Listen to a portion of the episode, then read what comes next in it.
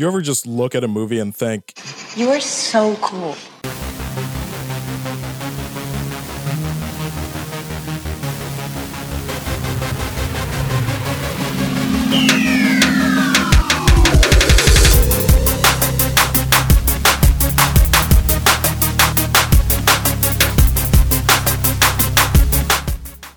Hey fam, welcome to a new episode of Stay Watching Mondays at the Movies. As always, I'm your host, Larry. So, as you might have guessed, as you saw in the title in your feed, I have brought Mondays at the Movies back. I am going to try to do my best to do this every Monday. Obviously, it's always going to depend on what is going on and, and how many movies that I can actually see uh, in time to record this. Um, but I thought it was a good way to, you know, kind of have a little bit of a shorter episode because a couple of my ep- last few episodes were a little long, and I know that can be a lot to take. Um, so I just wanted to be able to find a way to kind of give you some shorter pieces of content that you can enjoy in between waiting for some of the longer episodes and and kind of deeper dives. So this week I actually wanted to talk about two movies. I didn't see them both this week. I saw one of them this week and I saw one of them a couple of weeks ago. I wanted to talk about The Gentlemen and Birds of Prey and the Fantabulous Emancipation of One Harley Quinn. Um, partially because I, I, think both of these films are very similar. Um, I think in a lot of ways they're both very fun. They both have their issues. Um, some of them are actually pretty similar issues because there is some similar structural uh, things that are going on with these films. Um, but I also kind of wanted to just just before I kind of get into like really talking about the films, just talk about one of the things that I kind of noticed with both of them because you know they're both films that you would think would do a little bit better. I mean, one is you know with Birds of Prey, you have a DC comic film. You know, opening weekend it only made thirty-three million dollars. At least that's what it's projected as at the time that I'm recording this. Uh, the Gentlemen, its opening weekend only made ten million dollars. I think it's up to I, I want to say it's up to maybe 50 something worldwide at this point that I'm recording it. And it's been out here in the States since January 24th. It, it came out in uh, Britain, I think, January 1st. Um, so, you know, both of these movies are, I, I, I imagine, have to be a little bit under what was expected. And the thing that I noticed with both of them, at least in, in kind of from my perspective, is I feel like neither of them were really advertised that well. Um, you're talking about two things that you know outside of for the gentleman Guy Ritchie's name. Um, for people who know him as a director, that might be able to catch some of them, but I, I feel like not a lot of people know his names. Birds of Prey, super terrible SEO on that name. Um, uh, Harley Quinn's name is all the way at the end of that super long title. Uh, it doesn't say anything, you know, obviously it doesn't say anything about Batman or anything like that. So I think there's obviously like it, that movie is trying to stand on its own away from those things, but I think there's a lot of things working against it, marketing wise or just kind of general advertising wise, that you know make it a little bit difficult for it to stand out right now. And I also think it's a really tough time of year to release things. I mean, we're talking about uh, coming out um, right after awards season or right during awards season, I should say. Um, you're talking about the winter. A lot of people don't want to go out to the movies, things like that, um, unless it's something big and fun and and brash. I mean, a lot of people went out for. Um, you know the the Bad Boys uh, for Life, Bad Boys Three movie that came out. So, you know, there's there are films there or, or, movies however you want to look at it that can perform during this time of year but i think neither of these were really given a chance to um, neither of them quite have you know despite having people who i would say are are stars right now you know matthew mcconaughey and the gentleman and margot robbie and birds of prey I don't think either of them are necessarily the people that are going to get folks to come out in droves to see a movie. And so if you don't have the right marketing strategy behind those films, I think we kind of saw exactly what was going to happen happen with these. So um, I just kind of wanted to get that out of the way up top because I know a lot of people are probably wondering about that because you know from a content perspective, from a from a filmmaking, from a from a movie perspective, I don't think either of these films really deserve to be doing badly. Um, like I said, there are issues with both of them, but I think they are they're a lot of fun. So stick stick tight. Uh, I will be right back, and we'll get into these two films.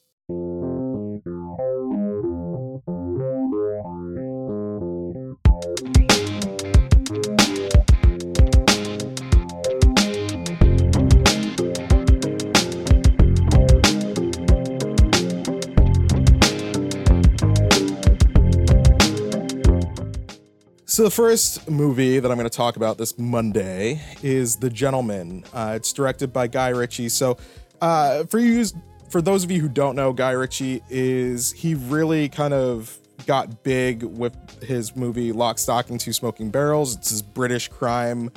Uh, we're going to call it a, a drama thriller, partial comedy. He does he he is a kind of a cool filmmaker where he was able to make these really cool, you know, quirky British crime movies um, that really stood out. He has a very kind of distinct visual style, which got aped by a lot of different people. Um, so it was kind of interesting to see him come back to this type of film. Um, he had been working on, you, you, if you know those uh, Robert Downey Jr. Sherlock Holmes movies, he did the two of those. He did a King Arthur movie, that Aladdin movie that made over a billion dollars this past summer. He made that. Um, so it's kind of cool to see him, in a sense, getting back to his roots. Um, and so what I would say is, um, just kind of up top, like while it's not while it's not the best movie, like I, I don't think this is something that you know I'm gonna say is great. I think it's a good time at the movies. Um, if you like some of his other work, if you like Lock, Stock, and Two Smoking Barrels, if you like Snatch, I think you're gonna have a good time with this. Um, you know, there's some really humorous mo- moments. I, I actually thought thought it was pretty hilarious. Um, I think they have a great cast of characters who, you know, everybody who is cast in this film, in a, in a sense, gets to be a really ridiculous caricature and have as much fun as they want with it. Um, one of my favorites happens to be a character played by Colin Farrell, who plays uh, this guy named Coach, who's basically this boxing trainer who who leads this group of overzealous like miscreants who are kind of known as the toddlers in this movie. Um, and there's just a lot of uh, fun with that. One of the toddlers is actually played by Bugzy Malone, who's uh, he's a British uh, grime artist or a British rapper. Um, and he plays uh, he plays one of these guys, and it, and it leads to like a really really hilarious moment in this film that I was not expecting and, and really greatly appreciated.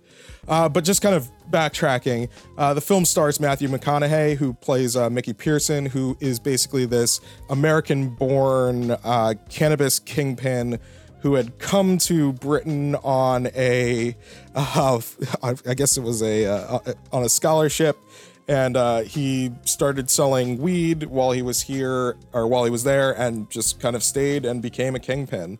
Um, his right hand man is played by charlie hunnam uh, who uh, you might know from sons of anarchy and stuff like that. I think he does he's basically your charlie hunnam is really the main character of the film. Most of what we see is from his perspective. Most of the story is is told between his character and hugh grant's character. Hugh grant plays this private investigator who's trying to blackmail um, Mickey Pearson's business uh, because he's got a lot of dirt on them. I don't want to talk about what it is because it spoils some of it. Um, but basically, Hugh Grant's character and Charlie Hunnam um, are really kind of the framing device for this film. Uh, one of the things that I think is really interesting, again, thinking about The Gentlemen and thinking about Birds of Prey, which I'll get to a little bit later, one of the things that's really interesting is they both use these they use a, a non-traditional yet traditional um, story structure. Um, and so in this film we're using a framing device where you know and again this this might spoil it a little bit. Like it, it's not a it's not a major spoiler. It's just like how the movie is framed. And you see it within the first kind of minute of the film uh, but basically, Hugh Grant's character has written the story that we are going to partake of in this film as a screenplay, um, and he is threatening to release this screenplay uh, and let everybody know kind of what's been going on with Mickey Pearson's business. And so that in and of itself is is a really interesting way to set up this movie. And so it allows for some really fun moments. It, it allows for them to do different things that you know might might be starting to become a little bit old hat at this point, you know, especially when you have a lot of films like, um, you know, I'm going to compare both of these a little bit to something like Deadpool, uh, where you have a film that's more or less narrated by a character and they're taking you through these events. They're unreliable, and you know, you you kind of have to like weed out what really happened, what didn't happen, what might have happened differently from what they said. And so I, I think those things, you know while I, I I found them enjoyable in this film, mostly because I think Hugh Grant's performance is like so over the top, and the way that Charlie Hunnam is like this perfect, he's the perfect straight man for Hugh Grant's like over the topness in this film.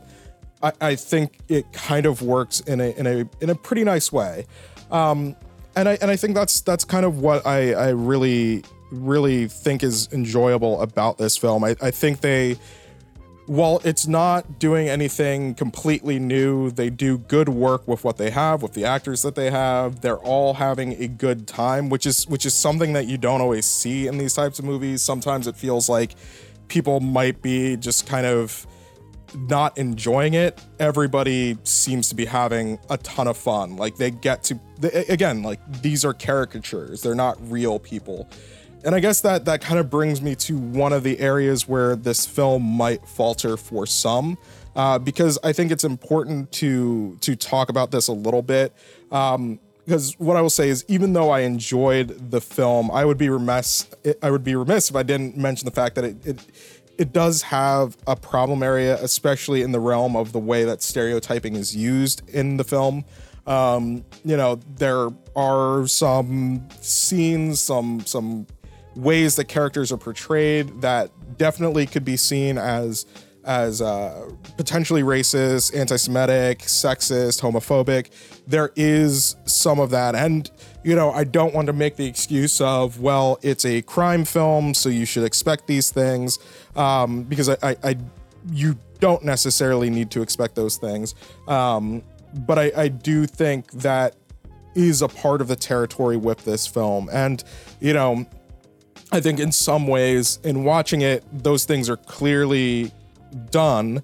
Um, you know, especially you know, again, if you you kind of backtrack. I, again, I'm not going to spoil everything that's going on in this movie, but there are certain reasons why it might be clear that those things are done, especially using the framing device that was used in the film.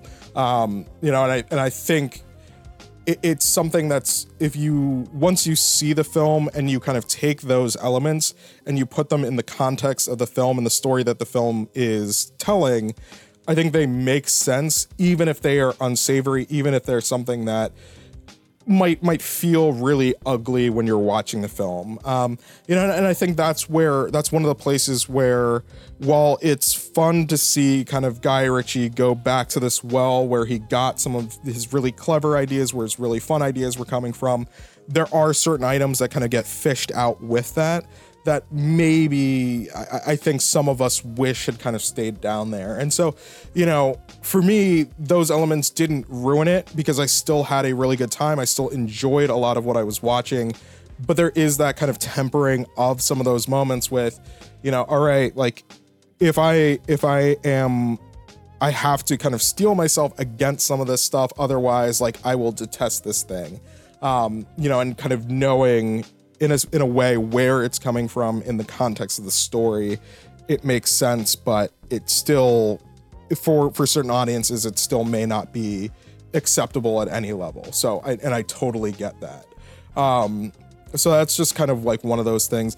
The other thing too is like you know again like it, it's whenever you try to use a framing device like they use in this film um, it adds to some of the pacing issues, some of the structural issues that you might see uh, when watching this back.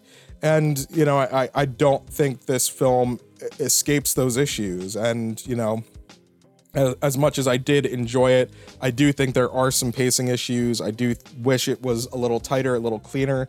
Um, you know, there it, it it really comes down to as you watch more and more films and and you see certain folks do it really well. Like I, I know on my last episode I talked a lot about Parasite and how efficiently made that film was and how well edited it was and how great the pacing was. I think when you see films that like really use their runtime effectively and don't feel as long as they do. Uh, when you see other films in in kind of contrast to them, um, some of their flaws in that arena really stick out a lot more. And so I just feel like this is an area where this film kind of falters a bit for me. Um, but that said, again, you know, I think it's a fun British crime movie. If you're into that sort of thing, you will probably enjoy it.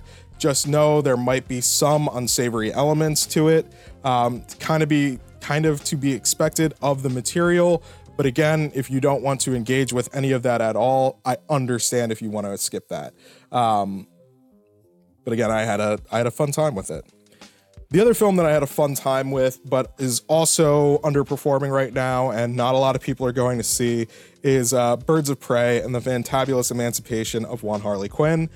I will keep beating down that title because it is one, it's too long. Two, it tells you nothing. Three, if you don't know these characters, if you don't know the Birds of Prey, it's going to be really hard for you to find this movie. Um, you know, it's not even like DC's Birds of Prey. You know, it, I, it's just it's just difficult, and I and I know they're trying to strike out on their own, but I just think there's a lot of lack of name recognition going into this thing that hurts it. Uh, like this film is directed by Cathy Yan, and you know I like a lot of what she did from a directorial standpoint in this film. Um, but I, I, have no idea who she is really. You know, I, I don't know anything about her. I looked her up and I was just like, I have never heard of any of these projects before. Um, you know, obviously I, am I'm, I'm excited to see where she goes from here, um, and I'm hoping she has opportunities uh, to go places from here.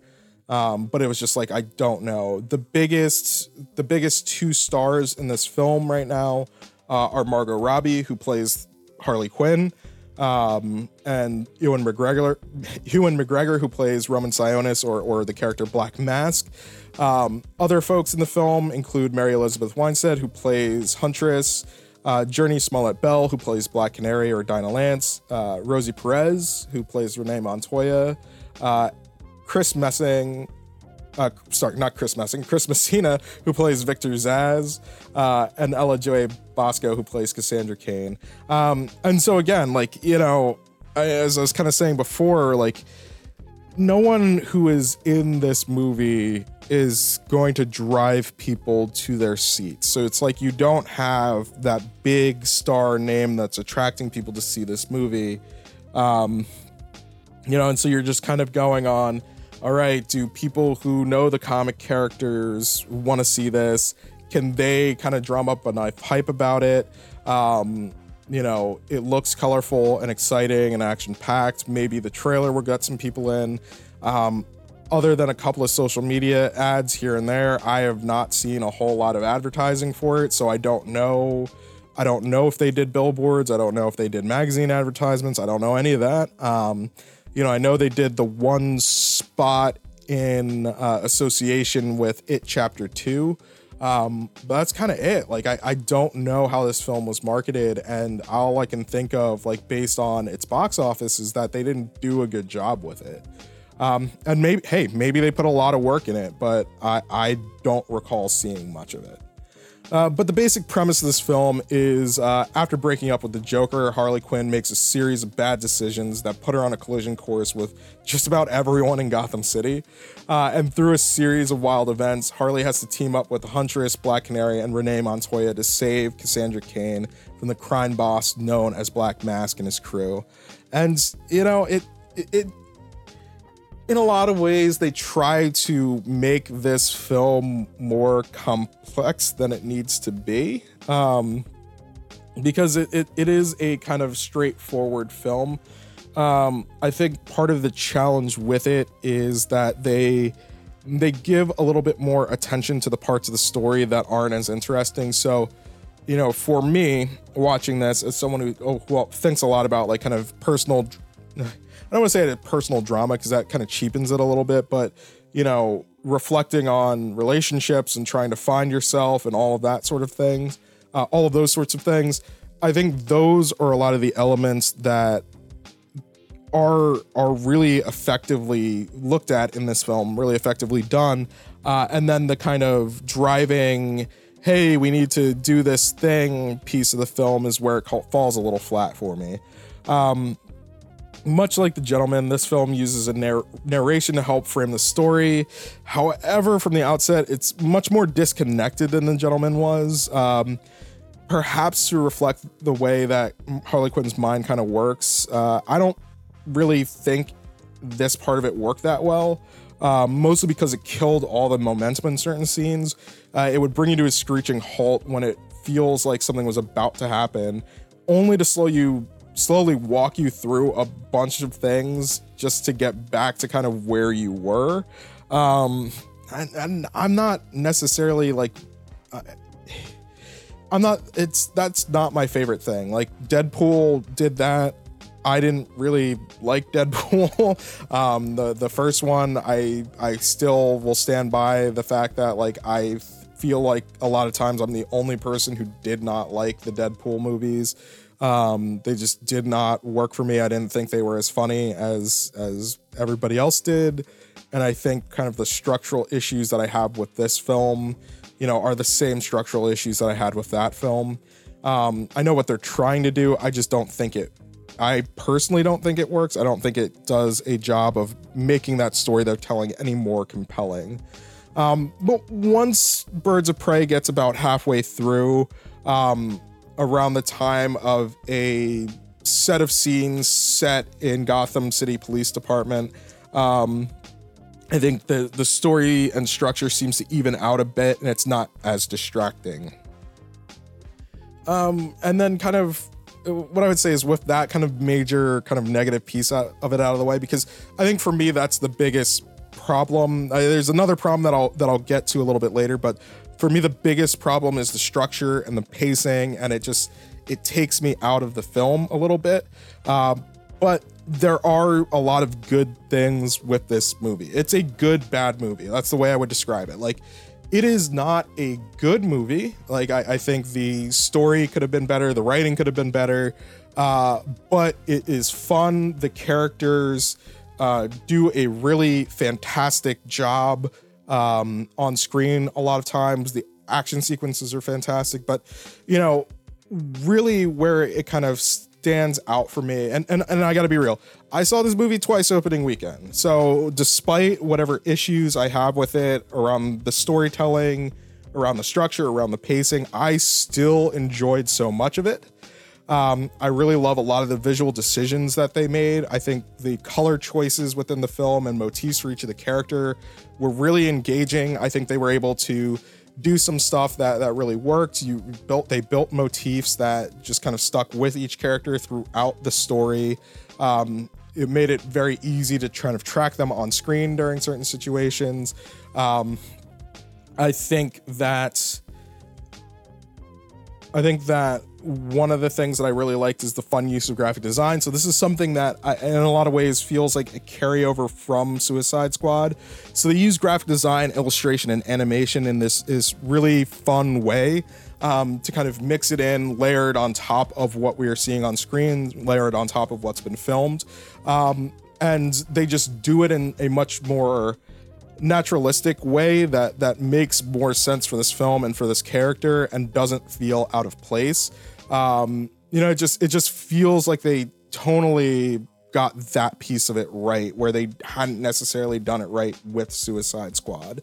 Um, I thought the uh, fight scenes are incredibly well choreographed and, and just so much fun.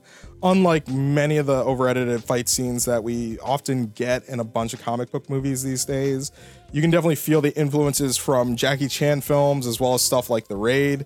Um, and it's it's just a breath of fresh air considering like I, you know I, I hate how over edited so many of our our fight scenes are here in the states.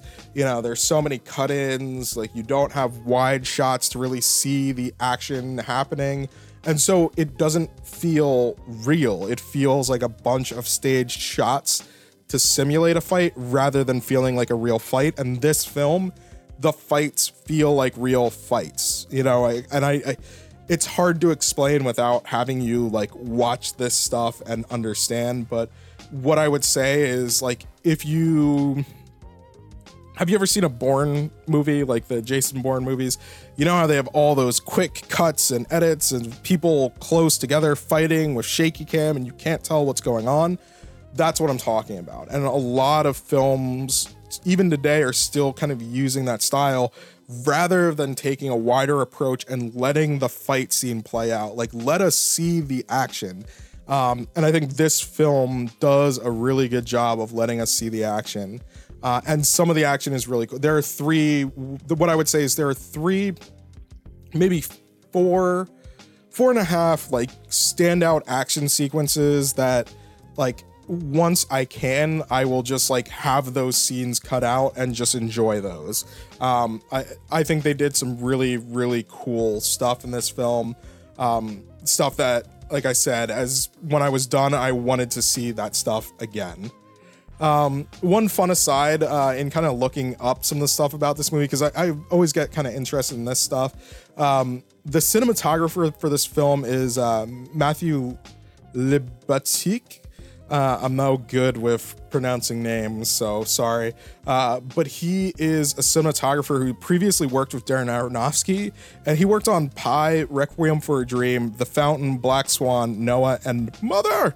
Um, and on top of that, he also worked on stuff like Venom, Iron Man, Iron Man 2, Straight Outta Compton, and A Star is Born, among others. Like, one of the things that I saw on his list was actually Josie and the Pussycats, which is just kind of wild. And like, there's there's a piece of me that's like, all right, like that Josie and the Pussycats DNA.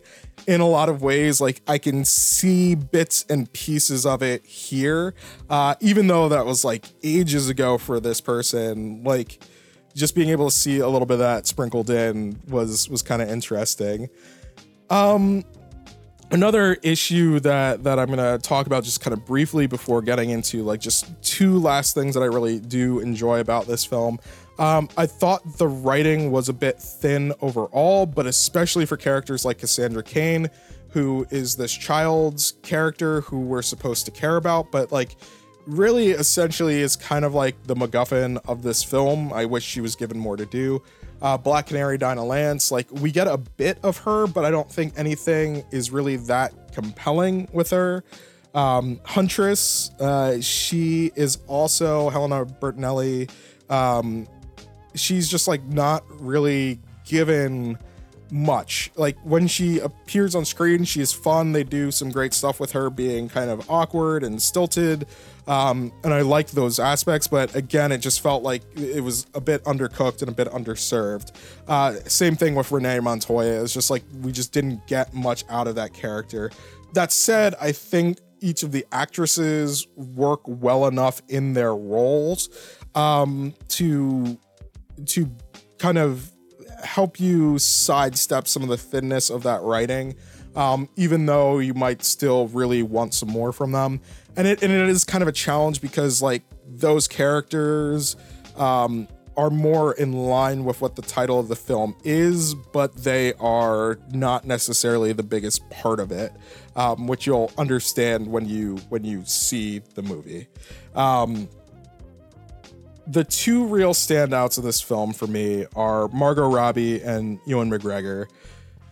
Robbie really shines as Harley Quinn. I mean, if you saw Suicide Squad, she and Will Smith were like the two best pieces of that movie, which, you know, at the time wasn't really saying a lot, but like, you know, they really stood out in contrast to everybody else. Uh, but you can tell she like really loves playing this character. Uh, she could go. She was like completely off the wall, sick and sadistic, yet warm and funny and human in this really interesting way. Uh, because so much of the film revolves around kind of the end of her relationship with the Joker, they do a good job of finding a variety of ways to show her struggles with the end of that relationship and the journey to kind of find her own power and step into it. I, I thought that was a really interesting approach for it, uh, for that character specifically especially like having grown up watching Batman the animated series, and you know they had done some of the Gotham City Sirens stuff before with with um, Harley Quinn and, and Poison Ivy striking out, and like you know Harley trying to leave the Joker because he is an abusive asshole. um, you know, and so being able to kind of see that visualized in this film, I thought was was really well done. That's one of the things I thought they did a pretty good job with. Um, throughout the film, despite being someone who seems really insufferable, I think they also do a good job of making her relatable in ways you can start and and help you find ways to start understanding her headspace a little bit better. Um, you know, because it's very easy for her to just be seen as this annoying character but it's like as you go through the film you know through what you're shown of her situation and who she is and you know what's important to her you understand why she is the way she is uh, and you hope that she can really find you know what she needs within herself um, i also like that they use harley's past as a psychiatrist as a bit of a running gag to kind of remind the audience that despite that she is a despite her being a dangerous deranged clown woman she's really smart and knows how to like see through people to their cores and i just think there's there they do some really great stuff with that and then the writing around that. Uh, i think that stuff worked really effectively. Um juxtaposing margot robbie's harley quinn in this film is Ewan McGregor's uh, brilliantly played Roman Sionis or the Black Mask. And, you know, he may not be the competent crime boss that he is in the comics and the animated Batman shows. Um, I think he is used really effectively in this film. Like, you know, obviously, you know, it's a, it's a bit of a challenge to bring in a character like him because if you're going to do an animated project, you're assuming that some of the comic book audience might already know who he is, or you're going to give more time to build him up and explain who he is. Um, versus a film like this, which it's not necessarily about him. You need a villain. Um, you know, and so you can kind of work him in, and and they give enough of his backstory so you can kind of understand who he is, where he's coming from, why he is the way he is. Um, you know, and I think they do some really interesting stuff with him. Again, juxtaposing him against Harley Quinn. Um, though he doesn't have, you know, the actual black mask on for most of the film. Sorry if you're you're expecting that. It's just the way that these comic book movies work. It's the same reason why, you know, we're always seeing inside of Iron Man's mask in the uh, Avengers movies, or why we're seeing, you know, Spider Man without his mask on or Cap without his mask on. It's the same thing. You want to see the actors' faces, and so they find ways to make sure that they don't have the masks on, um, especially at pivotal moments where it's going to be pretty close to their face. Um, that, so that might be one problem for comic book fans who are just like, oh, he should have his mask on more. Um, but I think they do a good job within this film of kind of clearly showing that despite not wearing, you know, the black mask that you would expect from the comics, he is still wearing a mask of sorts and in a way using kind of his portrayal to examine the idea of male fragility contrasted against female empowerment. Uh, this this comes up in more than one scene, and I think they actually do a really good job of putting it on display um, and kind of making you contend with it. And so, while he is a bombastic, over the top character, he is incredibly sadistic yet funny. Um, there are moments where you're just like, this guy is downright terrifying, and why is he like this? What is he compensating for? And and really kind of putting you in that headspace where you're you're wanting to analyze him more. Um you know and so even though it's easy to say he is just kind of a stereotypical bil- villain um there is a bit of analysis and you know digging that you can do to really see more beyond just the surface of that character.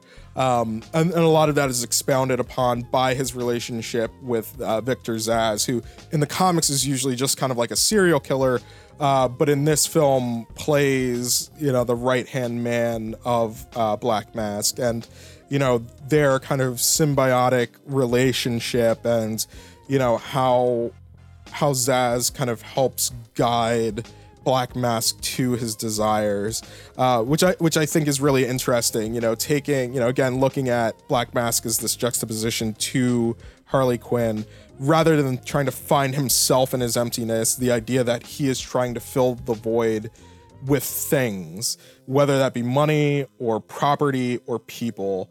Uh, I, I just think McGregor makes this thirst palpable throughout these just these wild outbursts that he has, you know, positioned against some of the most interesting, subtle, easily missable micro reactions, uh, both verbally and and facially that, that I've seen from him. I you know, I would argue that this is probably one of my you know, I I you know, if you listen to this podcast, you know I love Ewan McGregor in the Star Wars prequels. He's the best part of the prequels. I know that's not saying much, but I, I think he did a really good job there. I think he's really fun to watch.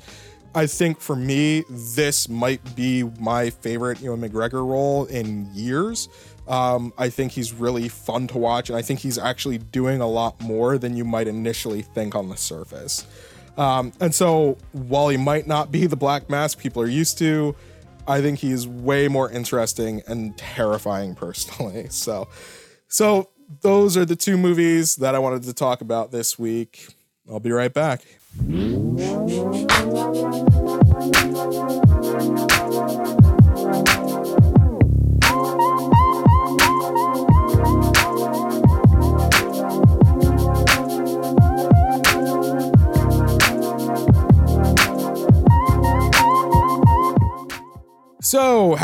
You seen either The Gentlemen or Birds of Prey? Let me know your thoughts on social media at LarryTron, pretty much everywhere, or shoot me an email, larry at lm2photo.com. Like I said, I'm going to be bringing Mondays at the movies back every week, and I'm going to try to have a regular episode of the podcast every other week. Um, that way, you know, usually it's going to be one to two episodes in your feed each week um, making sure that you hear about the latest movies from me each week. Um, generally, I'm going to try to keep these episodes a little bit shorter, but this one ran over a little bit because apparently I had a lot more to say than I thought I did. Um, but yeah, I'll be back again soon. Stay watching, fam. Peace.